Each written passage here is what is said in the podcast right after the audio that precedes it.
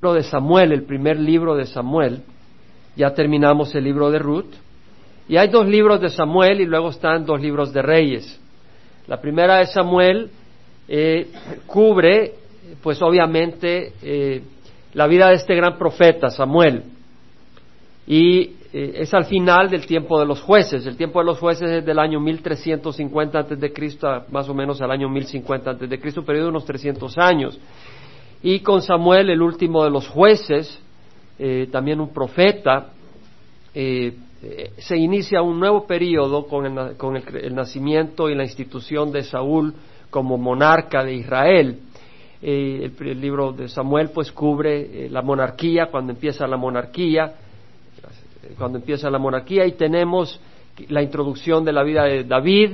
El, la segunda de Samuel cubre es David entrando a la, al reinado como el, uh, el monarca, el segundo monarca, de cuya descendencia viene nuestro Señor Jesucristo. Es un tipo, David es un tipo, una sombra de nuestro Señor Jesucristo en muchos de sus aspectos de su vida. ¿eh? Vamos a entrar a un libro muy hermoso, muy hermoso, unas enseñanzas y unos paralelos preciosos, no se pierdan. Yo, yo le invito, eh, en, la, en la congregación vamos despacio. Si usted espera que en la congregación terminemos los sesenta y seis libros de la Biblia, pues eh, son unos veinte años, hermanos, porque vamos despacio. Y vamos despacio porque vamos saboreando y, y, y, y, y escudriñando.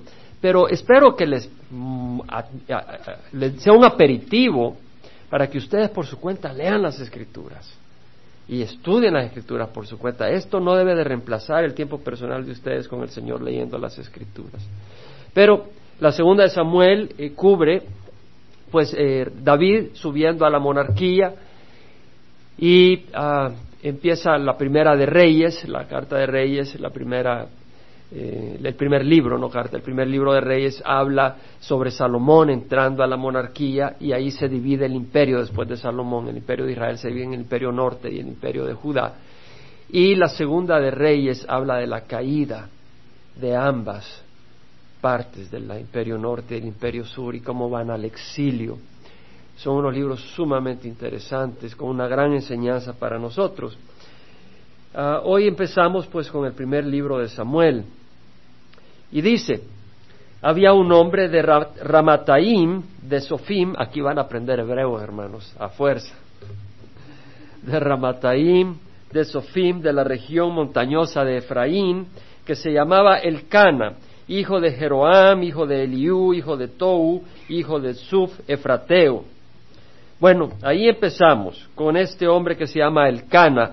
Elcana, eh, en hebreo es el, es decir, la palabra viene de dos raíces. El, que quiere decir fuerza, poderoso, es decir, la palabra usada para Dios, ¿verdad? Por ejemplo, Joel quiere decir Jehová es Dios. Jo es de Jehová y él de Dios, Jehová es Dios. Y acá Elcana, él quiere decir Dios, y Caná quiere decir erigir, crear, obtener, comprar, edificar, poseer. Y es interesante que este hombre tenía ese nombre, que quiere decir Dios es el que edifica, Dios es el que obtiene, Dios es el que compra, Dios es el que procura. Qué hermoso, este hombre a donde iba era un testimonio de que quien hace las cosas es Dios, no es uno. Quien edifica la iglesia es Jesucristo, no los hombres. Jesús dijo: yo te digo que tú eres Pedro, y sobre esta piedra, no sobre tú, sino sobre esta piedra, sobre la declaración que Jesús es el Hijo del Dios viviente, edificaré mi iglesia. Es Dios quien edifica. Y este hombre, Elcana, llevaba ese nombre, que era Dios el que edifica, a donde fuera. Y era un recordatorio cuando él iba a hacer una compra, que era Dios el que compra, es decir, es Dios el que le permite a él comprar. Si Dios no lo permite, él no compra. Si Dios no le pone los chavos en la bolsa, no puede comprar. Es Dios el, el poderoso. Y ese era el nombre de Elcana. Ahora, Ramataim, eh, vemos en otros lugares, en el Antiguo Testamento, el nombre de Rama, que es una ciudad que después es famosa en el sentido de que Samuel eh, es su centro de residencia y a donde también es enterrado. Eh, Rama eh, es lo mismo que Ramataim. Eh, la palabra Aim es un sufijo que quiere decir la localidad de Rama. Entonces había un hombre de Rama, de Ramataim, de Sofim. De Sofim quiere decir de los sufitas. O sea, ese es el significado. Y los sufitas, es decir, los descendientes de Suf, que en el capítulo uno, versículo uno, vemos que era uno de los ancestros, uno de, de, de quienes descendía Elcana. Entonces había un hombre de Ramataim, de Sofim, de la región montañosa de Efraín. Estaba en la tribu de Efraín, en esa región montañosa. Vemos que era de la región montañosa de Efraín, que se llamaba Elcana, hijo de Jeroam, hijo de Eliú, hijo de Tou, hijo de Zuf, Efrateo. Ah, Efrateo quiere decir, es decir, de Efrata, eh, un otro nombre para Belén. Ah, otras traducciones dice Efraimita, que quiere decir, eh, pues, eh, que había sido residente de la región de Efraín. ¿Qué tiene que ver estos nombres? Bueno, el Señor nos enseña a escudriñar las Escrituras, y realmente... pues a mí me encanta escudriñar las Escrituras. Es más, me iba a pasar lo que no, no iba a cubrir, pero tengo el deseo de cubrir hoy. Eh, pero era muy difícil dejarlo pasar por alto, porque podemos darnos cuenta que al escudriñar las Escrituras hay unos tesoros escondidos preciosos en la palabra del Señor. Y bueno, aparecen todos estos nombres, y uno dice, bueno, ¿qué, qué quiere decir eso? Bueno, para empezar, vamos a ver que Samuel crece en el templo. Y para poder crecer en el tabernáculo, no existía el templo todavía, sino el tabernáculo que habían traído a través del desierto, pues tenía que ser levita. Y vamos a darnos cuenta que efectivamente que este hombre, aunque vivía en la región montañosa de Efraín, era levita. Y para hacer eso tenemos que investigar un poco las Escrituras. Y podemos irnos a la primera de Crónicas, capítulo seis, y ahí podemos ver que aparece Elcana. Uh, y vamos a ver que eh, su descendencia está con, eh, con eh, Levi. En Primera de Crónicas, capítulo seis, versículo dieciséis, pueden tomar referencia y apuntar, o si gustan pueden buscarlo. Dice, los hijos de Levi fueron Gersón, Coat y Merari. Sabemos que de Coat, en el versículo dieciocho, sale Amram, Isar, Hebrón y Uziel. Sabemos que de Amram vino Moisés y Aarón. Eso lo podemos ver en Éxodo capítulo seis.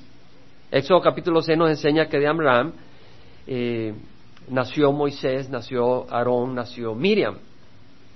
Eh, acordémonos que de la linaje de Aarón vienen los sacerdotes. Entonces, ah, para ser sacerdote había que venir del, del, del linaje de Amram. Sin embargo, del linaje de Isar habían levitas, porque eran descendientes de Levi, pero no podían ser sacerdotes. Y vemos que de Isar, eh, vemos que era, en el capítulo seis, versículo treinta y cuatro, vuelve a aparecer Isar. En el versículo treinta y ocho, dice, hijo de Isar, hijo de Coat, hijo de Levi, hijo de Israel. Este Isar, pues es hijo de Coat, hijo de Levi, hijo de Israel. Bueno, ¿y dónde está Elcana? Pues aquí está, está en el versículo treinta y cuatro. Eh, habla del Elcana que está en Primera de Samuel capítulo uno versículo uno, dice, porque hay varios Elcanas. Entonces en el versículo treinta y tres habla, en la lista de nombres menciona a Samuel, que, que resulta ser el hijo de Elcana, hijo de Elcana, o sea, este es el Elcana de Primera de Samuel. Ahora veamos de dónde desciende este Elcana. Dice, hijo de Jeroam, ya leímos en Primera de Samuel que es el padre de Elcana, hijo de Eliel, hijo de Toa, hijo de Zuf. ¿Se acuerdan que leímos que eran los sofitas? Ramataim de Sofim. Hijo de Elcana, o sea, otro Elcana, hijo de Maat, hijo de Amasai, y siga con todos esos nombres, y llega al versículo treinta y ocho, treinta y siete, donde dice, hijo de Taat, hijo de Asir, hijo de Abiasaf, hijo de ¿quién? De Coré. ¡Wow! Y eso es bien interesante. Porque si nosotros nos vamos al libro de Éxodo, si usted estudia el libro de Éxodo con nosotros en el capítulo, perdón, el libro de Números, en el capítulo dieciséis tenemos la historia de este Coré. Capítulo dieciséis dice de Números que se reveló Coré. Cuando estaba en, cami- en el desierto, camino a la tierra prometida, Coré fue un hombre que se rebeló contra Dios, contra Moisés. Aquí lo vemos, Coré, hijo de Isar, hijo de Coat, hijo de Leví, el mismo Coré del que descendía Samuel, del que descendía Elcana, había sido un hombre rebelde. Había visto la partida del Mar Rojo en dos, cuando el pueblo de Israel atravesó el Mar Rojo. Había visto el caer del maná del cielo para alimentar al pueblo de Dios, las codornices que alimentaron de carne al pueblo. Habían visto milagros, la roca que... Eh, burbujeaba de agua a borbollones. en el desierto milagrosamente, Cristo nuestra roca que nos da el agua viva. Había visto todo esto Coré, y Coré, hijo de Isar, vemos que se revela y dice, hijo de Coat, hijo de Leví, eh, se alzaron contra Moisés junto con algunos de los hijos de Israel. Bueno, no voy a entrar en todos los detalles, simple, si usted lee esa historia se da cuenta que él eh, consigue a doscientos cincuenta líderes prominentes de Israel y le dicen a Moisés y Aarón, ¿sabes qué? Estamos cansados de ustedes, ustedes se creen que son los únicos. Eh, el Señor nos, nos ve a todos por igual, y el Señor los veía a todos por igual con el mismo amor, pero Él había escogido liderazgo para guiar a su pueblo, y ellos estaban en una lucha de poder en vez de estar sirviendo a Dios, y se meten en esa lucha de poder, y vienen y dicen, ¿por qué solo ustedes? ¿Por qué solo Aarón? Quema incienso, ¿que acaso somos de segunda categoría? Y vemos de que este hombre Coré era levita, él no podía quemar incienso, pero sí podía servir en, en las labores de, de, del, te, del tabernáculo, no necesariamente entrar al lugar santo ni al lugar santísimo, pero podía servir a Dios, y, y pero él le entra esa ambición religiosa, eh, buscar ese nombre, y se revela, y en el versículo dieciocho vemos de que, bueno, Moisés le dice, ¿sabes qué? Le dice, tomen incenciarios ustedes y mañana en la mañana vamos a ver a quién Dios realmente ha considerado santo y ha escogido para esta labor. Pero Moisés estaba eh, dolido de corazón y pues el día siguiente van los doscientos cincuenta hombres con sus incenciarios, pusieron su carbón y, vamos, y se fueron a la tienda de reunión a esperar que Dios escogiera a quién, como que si Dios se iba a rodear al deseo de ellos. Pero no solo Coré Eh, iba solo, sino que además de los doscientos cincuenta hombres, convenció a Datán y a Abiram que se unieran, que eran hijos de Rubén. Y estos hombres también se rebelaron. Y cuando Moisés los mandó a llamar, dijeron, no queremos ir, que nos vas a sacar hasta los ojos. Nos sacaste de una tierra que emana leche y miel. Eh, era mentira, habían sido esclavos en Egipto. Y estaban protestando. Muy hermosa la canción de los niños a enseñar a no murmurar. Porque tenemos en la naturaleza humana el murmurar. Y vemos de que eh, el, el Señor dice, ¿sabes qué? Apártate, voy a destruir al pueblo de Israel. Ya está demasiado. Y Moisés cae de cara enfrente del Señor y dice, Señor, no, no los castigas a todos por un hombre. Entonces dice el Señor, ok, mira, dile al pueblo que se aparte de las tiendas de Datán, Abiram y Coré. Y va eh, Moisés con Aarón a donde están las tiendas de Datán, Abiram y de Coré. Y dice Moisés, bueno, si esto es de Dios, él va, va a suceder algo raro acá. Se va a abrir la tierra y los va a tragar. Y efectivamente se abrió la tierra y se tragó a los de Datán, a su tienda, a su familia, a los de Abiram y a la tienda de Coré. Aunque Coré no estaba ahí, Coré estaba con los doscientos cincuenta en la entrada del tabernáculo con sus incenciarios. Viene Dios, manda fuego y el fuego los quema a Coré y a los doscientos cincuenta hombres. El Señor le dice, ¿sabes qué? Agarren el bronce, aplástenlo y pónganlo en el altar como un recordatorio que los levitas no pueden quemar incienso excepto los descendientes de Aarón. Dios es santo, Dios es santo. Este hombre había traído todo ese problema, Coré. Sin embargo, vemos que años después, años después, hay un hombre justo, descendiente de Coré. ¿Qué quiere decir esto? Quiere decir de que no importa Eh, ¿de dónde vienes? La decisión es tuya. Tú puedes tener una en tu, puedes ser bisnieto de Hitler, para darte una idea, y no tienes que estar marcado por eso. O puedes venir, oh, es que mi, mi abuela era hechicera y mi padre era hechicero y yo estoy marcado de por vida. No, tú tienes libertad para escoger. Esa es la buena noticia. Hay cosas que no puedes escoger, es decir, naturalmente descendemos de nuestros padres y tenemos rasgos de nuestros padres. Aunque no los hayamos conocido, tenemos rasgos de postura, cómo nos sentamos, nos paramos a veces, de nuestros padres. Y, y nuestra voz o nuestra manera de ser, eh, o rasgos físicos. Pero espiritualmente podemos escoger. De hecho, Moisés, cuando estaba en las llanuras de Moab, antes de entrar a la tierra prometida, le dijo al pueblo de Israel, lo puedes tomar como referencia, Deuteronomio treinta, versículo diez, si obedeces a la voz de Jehová tu Dios, la de Dios, la de Jehová, no la de una organización, a menos que la organización esté hablando la palabra de Dios. Pero entonces a quien estás obedeciendo es a la palabra de Dios, a la organización solo es un instrumento. Es como que si alguien habla a través de un parlante y tú digas, estoy obedeciendo al parlante. No, necio, estás obedeciendo al que habla a través del parlante. Entonces, cuando la organización realmente es un instrumento de la palabra de Dios, está bien. Pero cuidado que no sea el instrumento el que se te convierta en tu Dios. Y por eso necesitas conocer la palabra del Señor. Para seguir la palabra del Señor. Dice, si obedeces la voz de Jehová tu Dios, guardando sus mandamientos y sus estatutos que están escritos en este libro de la ley, y si te vuelves a Jehová tu Dios con todo tu corazón y con toda tu alma, no de labios, sino de corazón, te vuelves a Jehová. Eso es lo que es arrepentimiento. No estar llorando, no estar ahí todo quebrantado, pero de corazón decir, ¿sabes qué? Voy por el camino equivocado, me voy a dar la vuelta y voy a caminar en la dirección del Señor. Eso es, si te vuelves al Señor tu Dios con todo tu corazón, este mandamiento que yo te ordeno hoy no es muy difícil para ti ni fuera de tu alcance. No está en el cielo para que digas, ¿quién subirá por nosotros al cielo para traérnoslo y hacernos oír a fin de que lo guardemos? Es decir, imagínate que para saber el camino de salvación tendrías que hablar con un Dios que está en, en el cosmos, en alguna de las constelaciones, y no sabes cómo ir. Y ahí está la humanidad rascándose la cabeza, ¿cómo van a poder hacer para hacer una nave que llegue hasta allá, al Alfa Centauro o a otra estrella, para poder hablar con el Creador y preguntarle qué es lo que van a hacer para poder ser salvos? Dice, no, mira, no está en el cielo para que digas, ¿quién subirá por nosotros al cielo para traérnoslo y hacérnoslo oír a fin de que lo guardemos? Ni está más allá del mar para que digas, ¿quién cruzará el mar por nosotros para traérnoslo y para hacérnoslo oír a fin de que lo guardemos? El mandamiento que nos da vida. No tienes que atravesarte el océano Atlántico a nado.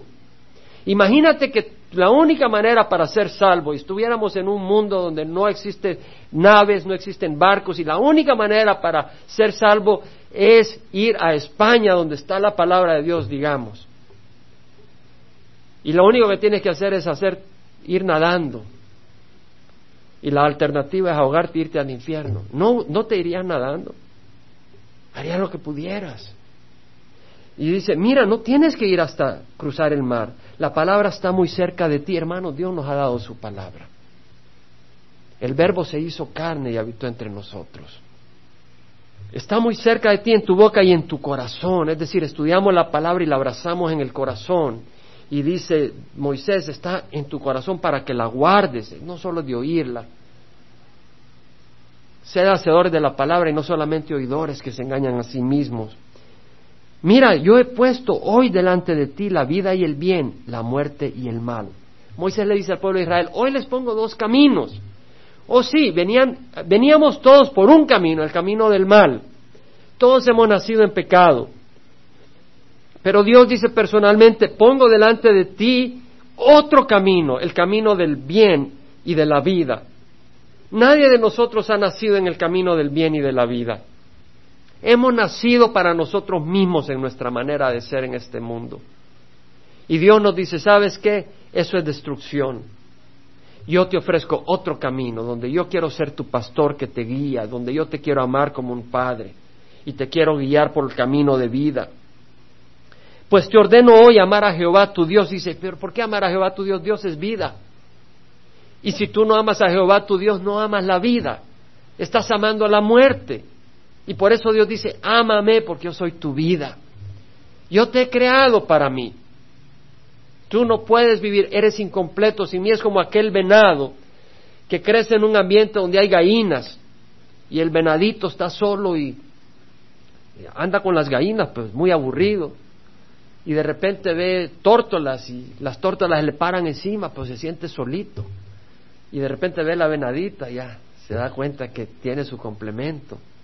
Y nosotros en nuestro espíritu tenemos un complemento. No en nuestro cuerpo. Claro, nuestro cuerpo Dios anatómicamente ha hecho un complemento fisiológico y emocional para el hombre y viceversa para la mujer. Pero eso pasa. Somos espíritu que tiene esta tienda. Y ese espíritu tiene un complemento. Y sin ese complemento somos miserables, desesperados y sin rumbo. Y ese complemento es Jesucristo. Entonces dice el Señor: te ordeno hoy amar a Jehová tu Dios, andar en sus caminos y guardar sus mandamientos. Versículo diecinueve, al cielo y a la tierra pongo hoy como testigos contra vosotros de que he puesto ante ti la vida y la muerte, la bendición y la maldición. Escoge pues la vida para que vivas tú y tu descendencia. Tú puedes escoger. Muchos de ustedes han escogido la vida. Amén. Y tal vez hay alguno que no ha escogido la vida, ha escogido la religión, pero acá no dice Moisés escoge la religión, dice escoge a Jehová. Escoge la vida. Tienes que escoger. Si no has escogido, yo te invito a que escojas la vida. Jesús es la vida. Entonces, muy hermoso que vemos en Primera de Samuel que Elcana, descendiente de un hombre malvado como Coré, él escoge la vida. Y dice que tenía dos mujeres. Bueno, realmente el Antiguo Testamento, a través de la ley mosaica, Dios permite la poligamia. Me dice, ¿cómo? Bueno, no destruyó a David cuando tuvo varias mujeres. No mandó a, a, a Salomón al infierno cuando tuvo varias mujeres. Y no mandó a Elcana cuando tuvo varias mujeres. En el Nuevo Testamento, ese no era el plan de Dios original. No era el plan de Dios. Dios lo permitió por la dureza de corazón del hombre. En el Nuevo Testamento Jesús lo dejó claro, que no debe ser así. Y dejó que es un hombre y una mujer. Y es un hombre y una mujer, no es un hombre y un hombre, o una mujer y una mujer. No quiere decir que los que están engañados en ese estilo de vida son para que los despreciemos. Es más, es para que tengamos ternura y compasión por la distorsión que tienen de lo que Dios ha creado. Y debemos de extender la mano, pero no al pecado. Tenía dos mujeres, el nombre de una era Ana. Ana... El hebreo es Hana, Hana, y quiere decir favorecida, y viene de la palabra Hanán, que quiere decir agacharse amablemente para bendecir a una persona inferior. Es decir, es, en otras palabras, la palabra Ana quiere decir ser favorecida por alguien superior que te favorece, que te extiende, que te da la mano con compasión y ayuda. Y Ana era una de sus mujeres y Penina la otra. Penina tenía hijos, pero Ana no los tenía. Qué interesante, Ana era la favorecida, ¿no? Ese era su nombre.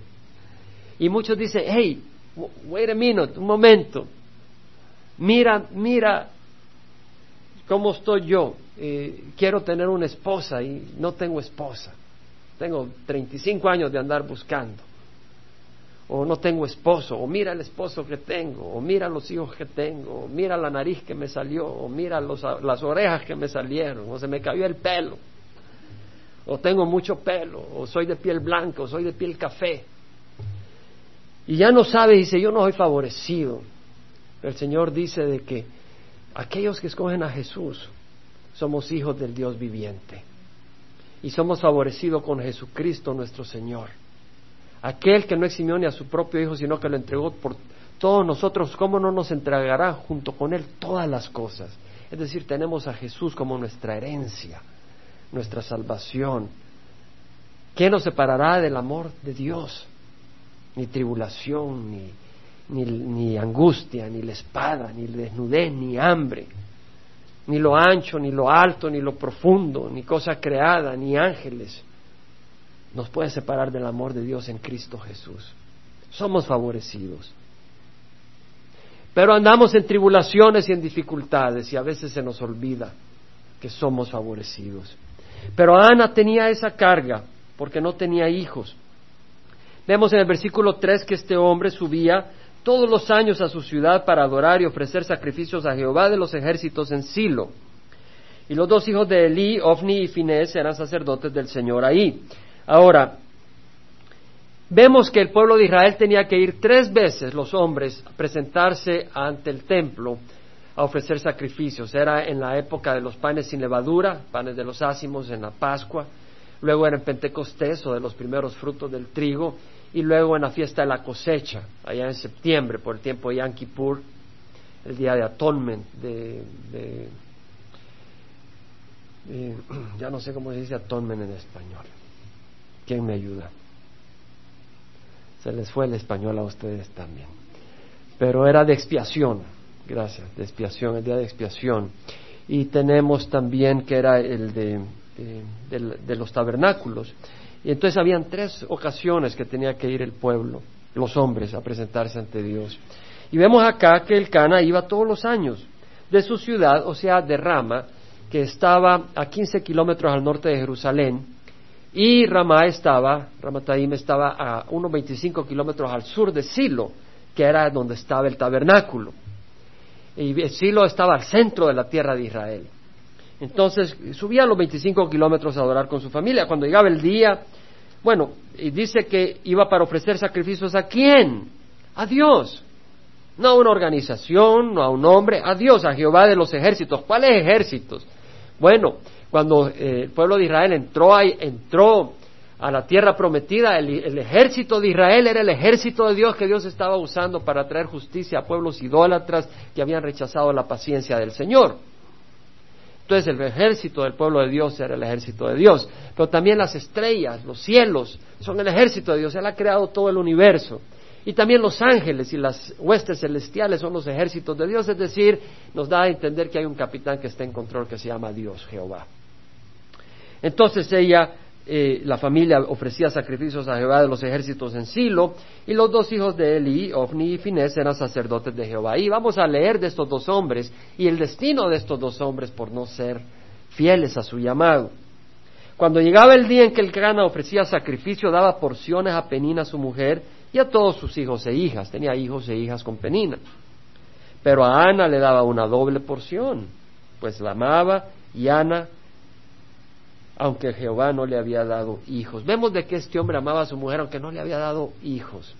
Estoy leyendo la historia de la iglesia, y cuando llego a la, a la historia de la iglesia en Inglaterra, leo sobre Enrique octavo, que era un hombre que se casa con Catarina de Aragón, que era pues princesa de España, y ella era la esposa de su hermano, pero su hermano se murió y a él se le endosaron, como dicen, ¿verdad? Y a él le tocó, y pues no tuvo varón, y como no tuvo varón, pues él se frustró y se quiso divorciar de ella, porque no le dio varón.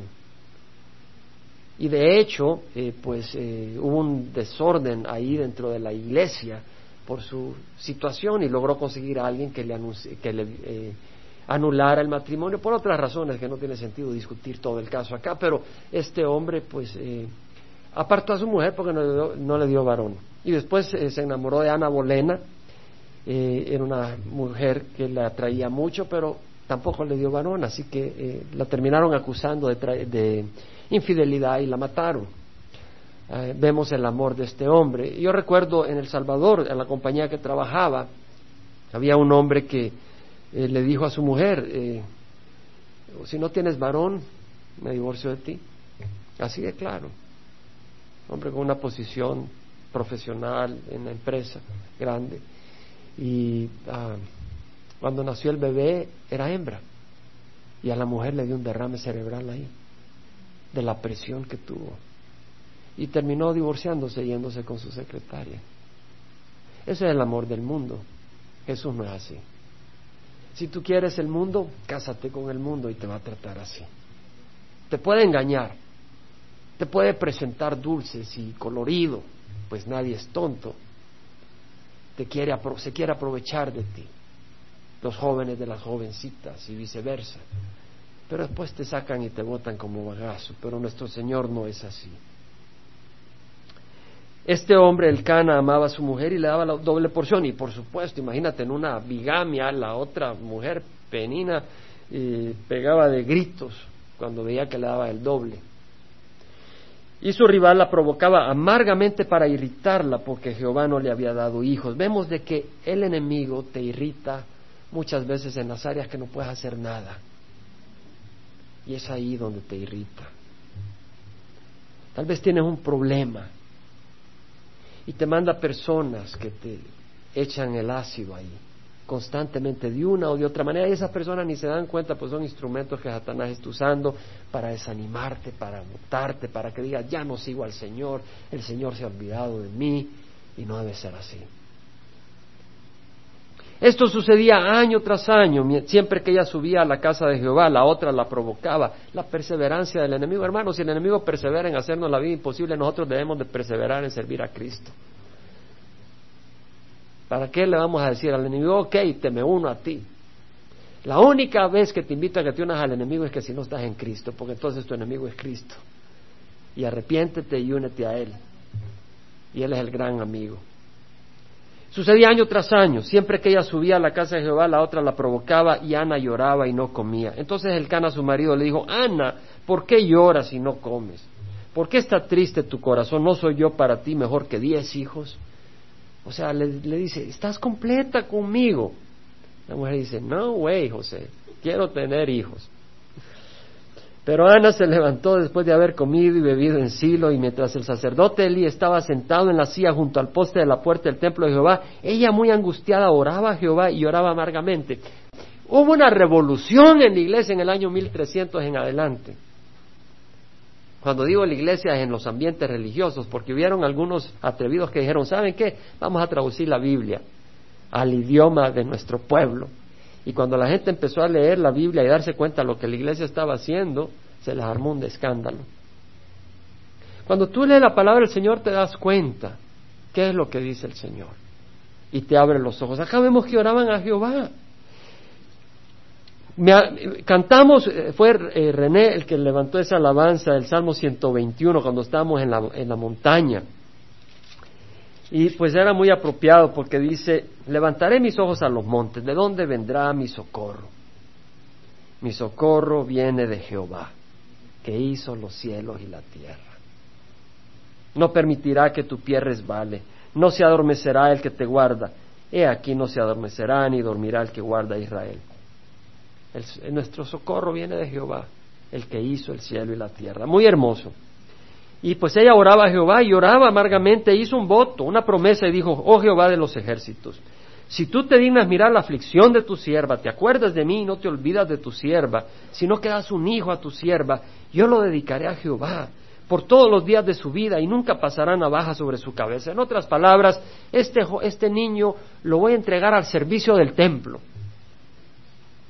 Va a estar dedicado. Y Samuel entendió rápidamente que él era un escogido de Dios, que había un plan de Dios para su vida, y por eso él obedeció y fue un hombre fiel, fue un gran profeta.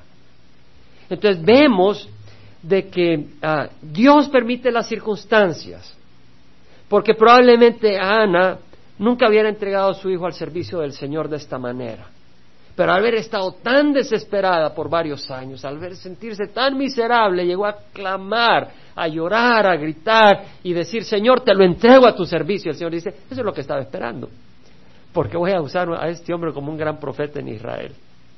Y eso es lo que estaba esperando el Señor. Siempre en nuestras circunstancias hay un plan hermoso de Dios para sus hijos, un plan hermoso para su pueblo. E hizo voto. Y mientras ella continuaba en oración delante de Jehová, Elí le estaba observando la boca, dice. ¿Usó la, pintalabios? No, estamos bromeando. Estaba viendo la boca y se da cuenta que estaba balbuceando. Pero Ana hablaba en su corazón. ¿Te das cuenta? A veces eh, hay predicadores que dicen, Padre Santo, y empiezan a gritar y a saltar, como que si Dios está dormido y hay que despertarlo. No, no tienes que gritar para que Dios te oiga. Y gritan y, y a veces vas a algunas iglesias y no es por criticar, pero es la verdad, hermanos, para que tengamos entendimiento, para que seamos sabios. A veces creemos de que Dios nos va a oír si todos empezamos a gritar con los pulmones altos. No debe ser así. Yo he alabado al Señor con los pulmones altos, pero lo he hecho donde nadie me ve. El Salmo ciento tres, nunca me olvida. A veces estoy en el carro y me pongo ah, pero la ventana de mi carro cerrada, o me voy al mar donde nadie me ve y empiezo a cantar de pulmón al Señor con todo mi corazón, porque me gusta, no sé por qué, pero cuando hay gente no, pues, y lo hago porque tengo deseos, pero no porque Dios me va a oír porque le grite, sino porque somos seres emocionales y a veces queremos con todo el corazón cantar.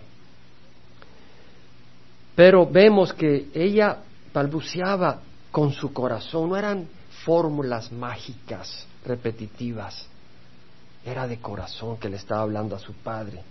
Solo sus labios se movían y su voz no se oía. vemos de que a veces con gemidos oramos, y de hecho, en Romanos ocho veintiséis dice el Señor que el Espíritu nos ayude en nuestra debilidad, porque no sabemos cómo orar como debiéramos, pero el Espíritu intercede por nosotros con gemidos indecibles. A veces no sabes cómo orar, a veces hay situaciones que no sabes cómo traer al Señor. No tienes, no, no tienes palabras para explicarle ni la situación, ni la crisis, ni cómo te sientes, y a veces es como que, que gimes ante el Señor. Y es el Espíritu. Ahora vemos de que entonces Elí, Elí, Elí pensaba que estaba ebria. A veces tú estás haciendo las cosas correctas y te malinterpretan tus, tus intenciones, ¿verdad? A veces vienes con buena intención, ¿verdad? Y te malinterpretan. Tal vez te vistes todo bien arreglado para eh, ser muy eh, para que en la iglesia te, te abracen y se sientan que Que, que, que, que te estás vistiendo por ellos, y también dicen, ves que presumido cómo se viste, o qué presumida cómo se viste. Y tal vez tus intenciones eran distintas, querías llegar todo agradable a la persona, ¿verdad?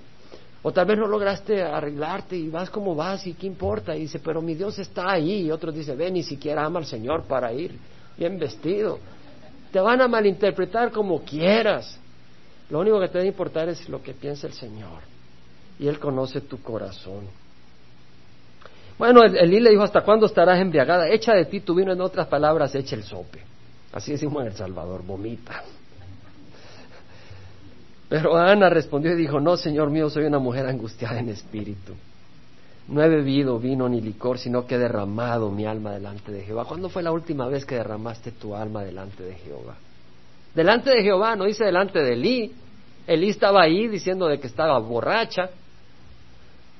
No, ella estaba derramando su alma delante de Jehová. No tengas a tu sierva por mujer indigna, porque hasta ahora he orado a causa de mi gran congoja y aflicción. Respondió Elí y dijo, ve en paz, y que el Dios de Israel te conceda la petición que le has hecho.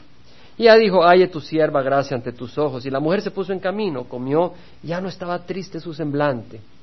Es decir, hubo paz en su corazón. Dice la palabra del Señor, por nada estéis afanoso.